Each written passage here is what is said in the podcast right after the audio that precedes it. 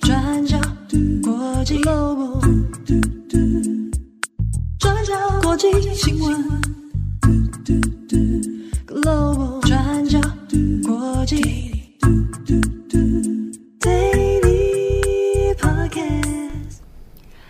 Hello，大家好，欢迎收听 UDN Global 转角国际 Daily Podcast 新闻。我是编辑会议，我是编辑木仪。今天是二零二三年十一月二十二号，星期三。嗯。看到这日期，下个礼拜就要十二月了，一一二二。我觉得这个时间真的很可怕。你知道明年就要奥运了吗？哎，真的耶！对啊，那时候不久前，感觉不久前还在跟大家分享，就是日本奥运，结果马上就巴黎奥运了。哎，那时候还是疫情哎。对啊，嗯，时间真的好恐怖，时间真的飞逝。我不知道这几年的时间感真的是很明显，而且二零二四年是蛮重大一年，对于各国来说，对台湾来说也是。对对对对，大家加油！明年是选举年啊，对对，大家加油啊！台湾守住啊，真的好。那在今天呢，我们有两则的国际新闻要跟大家分享。好，今天第一则持续关注以色列跟加萨。今天是以色列跟哈马斯冲突发生后的第四十六天。那就在今天稍早，以色列总理纳坦雅胡办公室发出了声明。表示以色列内阁在星期二的时候表决支持一项协议，要以休战四天的时间来换取被哈马斯挟持的五十名人质。纳坦雅胡办公室有表示，这五十名人质当中主要都是妇女跟儿童。那他们如果在四天期间获释的话，以色列则是会释放关押在以色列的一百五十名巴勒斯坦妇孺。那这四天的时间当中，双方也会暂时休战。那声明当中，另外也有提到，只要这五十人以外的人质获释了，每十名人质就会换取以色列的一天休战。好，那这个协议会达成，是仰赖持续在中间进行调解的卡达官员，还有美国。根据以色列时报的报道，接下来几天预计每天会有十二到十三名人质被释放。还有预计在本周四，也就是十一月二十三号，会释放这次的第一批人质。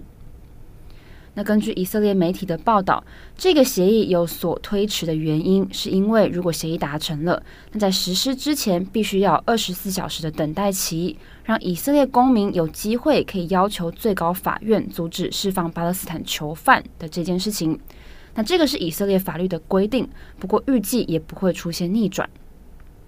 那虽然这是以色列政府从冲突爆发到现在为止对于休战最明确的表态，不过纳坦雅胡在十一月二十二号有放话说，休战并不代表停战，而且未来绝不会善罢甘休。纳坦雅胡强调，外界有传闻说以色列在这波休战之后会全面停火，他说这个说法是无稽之谈。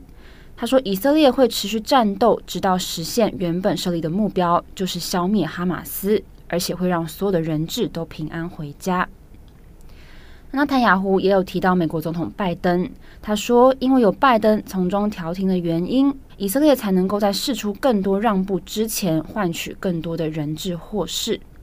那这次他们说，哈马斯同意释放的人数也比先前更多。”不过，这个协议的细节都还没有正式的向公众公布。这五十名人质的国籍目前还不清楚。不过，目前已知其中有包括三名美国公民。那其中一个美国公民是一名叫做阿比盖尔的三岁小女孩，她的父母在哈马斯的攻击当中都丧命了。那另外还有两名的美国女性。好那有关国籍的部分呢？以色列时报的报道是有提到说，以色列政府这次要求释放的几乎都是以色列的公民，所以在这大约两百四十名被挟持的人质当中，来自亚洲或是东南亚的移工也被排除在外。那以色列政府官员则是解释说，其他国家的政府现在正在制定相关的协商。好，那释放人质的程序现在也已经协商完毕了。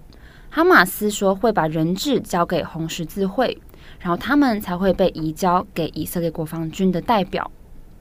那接着呢，人质会接受当局的初步医疗检查，然后才会被送到以色列各地五个医疗单位跟他们的家人团聚。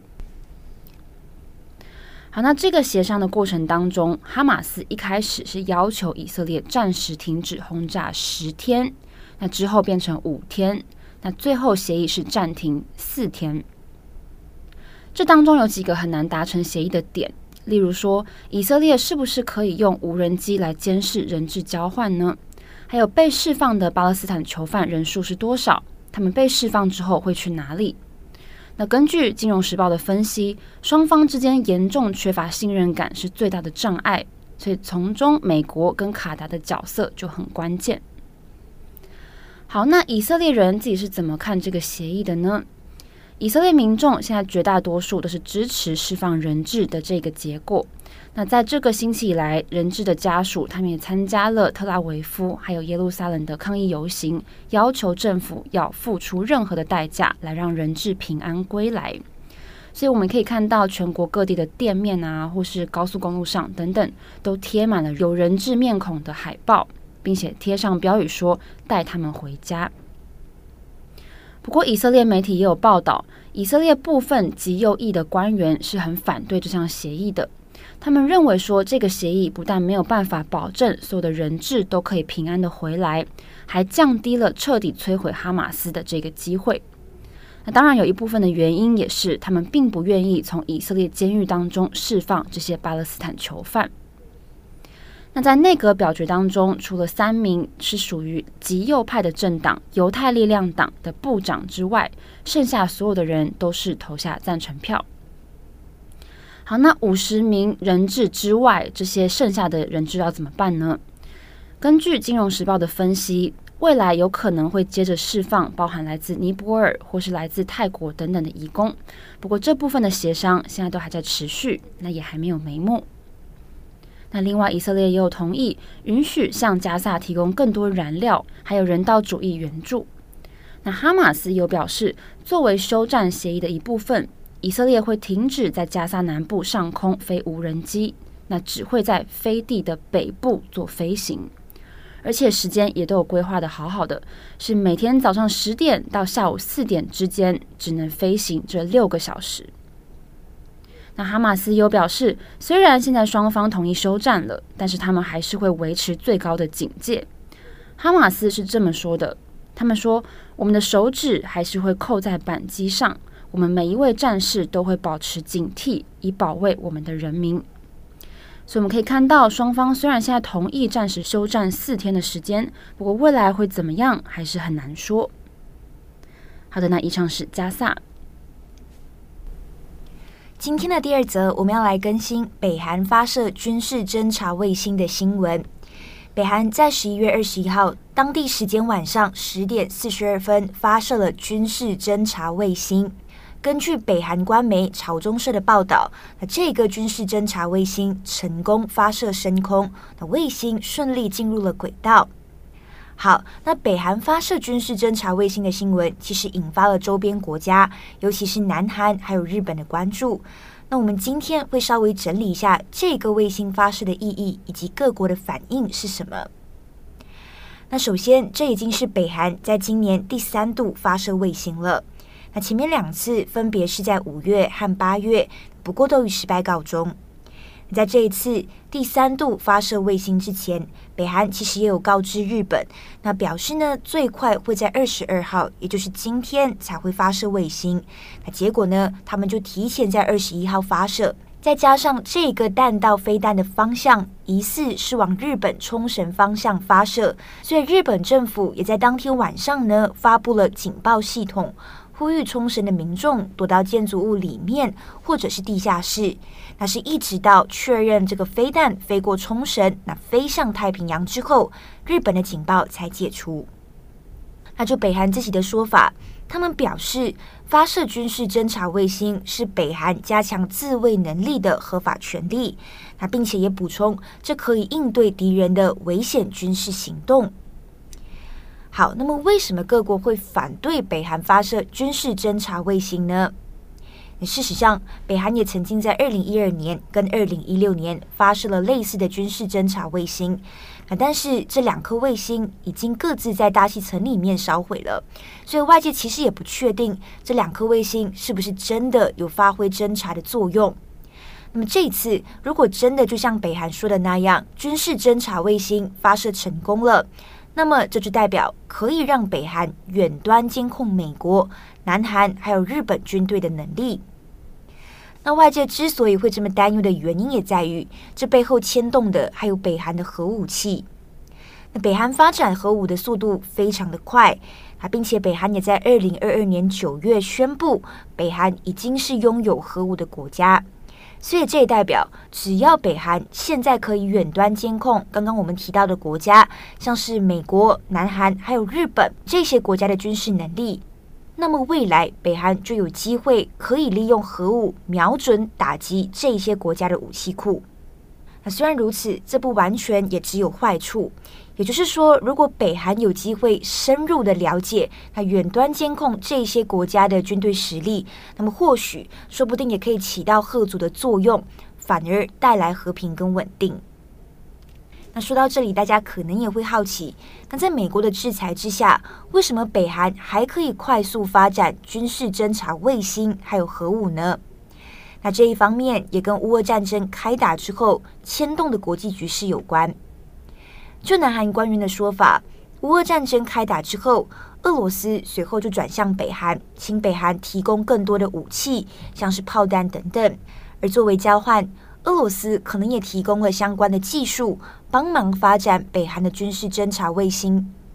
那虽然两国都否认涉及相关的武器交易，但是俄罗斯总统普丁跟北韩的领导人金正恩在今年九月的会面也承诺，双方会有更深入的合作。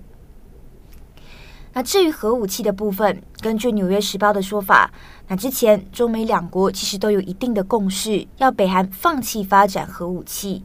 就美国的立场来说，他们希望透过让北韩放弃核武器发展，来换取跟美国的合作机会，以及松绑美国对北韩的制裁。那甚至呢，中国其实也有主持过相关的会谈，希望共同来解决北韩的核问题。那不过，就在乌俄战争开打之后，美国和俄罗斯的关系变得恶劣，跟中国的关系也不见得好转。所以到最后，跟北韩的核武器谈判也是以失败告终了。那所以就现况来看，俄罗斯和中国已经不太可能会支持美国来施压北韩。所以察觉到情势有变了，那金正恩也趁机深化了跟俄罗斯还有中国的关系，而且金正恩也是直接表明要用核武器来保卫国家。那金正恩这样子的一个说法，自然也会引发周边国家的不安，那进而影响了地缘政治上的稳定。那例如，南韩也有舆论认为应该也要发展核武器。那日本呢，也有舆论支持要增加军费开支。那如果情势继续升级，也就是代表说各国就会陷入无止境的军备竞赛。那所以可以看到，北韩这一次发射军事侦察卫星，背后是一环牵动着一环。那最后，我们也来看看各国的反应，尤其是南韩跟美国。南韩对此就表示抗议，总统尹锡悦也在今天二十二号一早通过内阁，决定暂停九一九军事协议。那我们简单解释一下。九一九军事协议是前南韩总统文在寅跟金正恩在二零一八年达成的军事协议。那双方规定，南韩跟北韩会全面停止陆海空一切的敌对行为，那也会停止军事分界线附近的军演，那也会设定飞行禁区等等。事实上，随着北韩在今年持续发射飞弹、导弹等等，韩国也有舆论认为应该要暂停九一九军事协议，因为认为这个协议实际上已经名存实亡了。那所以现在随着北韩发射军事侦察卫星，南韩今天也就宣布要暂停协议的内容了。那这也意味着南韩会重新启动在军事分界线一带侦察还有监控北韩的活动。那至于美国方面，他们则发出声明，谴责北韩公然违反了联合国安理会的多项决议，那加剧了紧张局势，那呼吁各国谴责北韩的发射行动。但是与此同时，美国也有呼吁北韩重返谈判桌，也表示美国会采取一切必要的措施，确保美国本土的安全以及他们的盟友南韩还有日本的防御。那么，以上是关于北韩的新闻。好的，那以上就是今天的 Daily Podcast 新闻。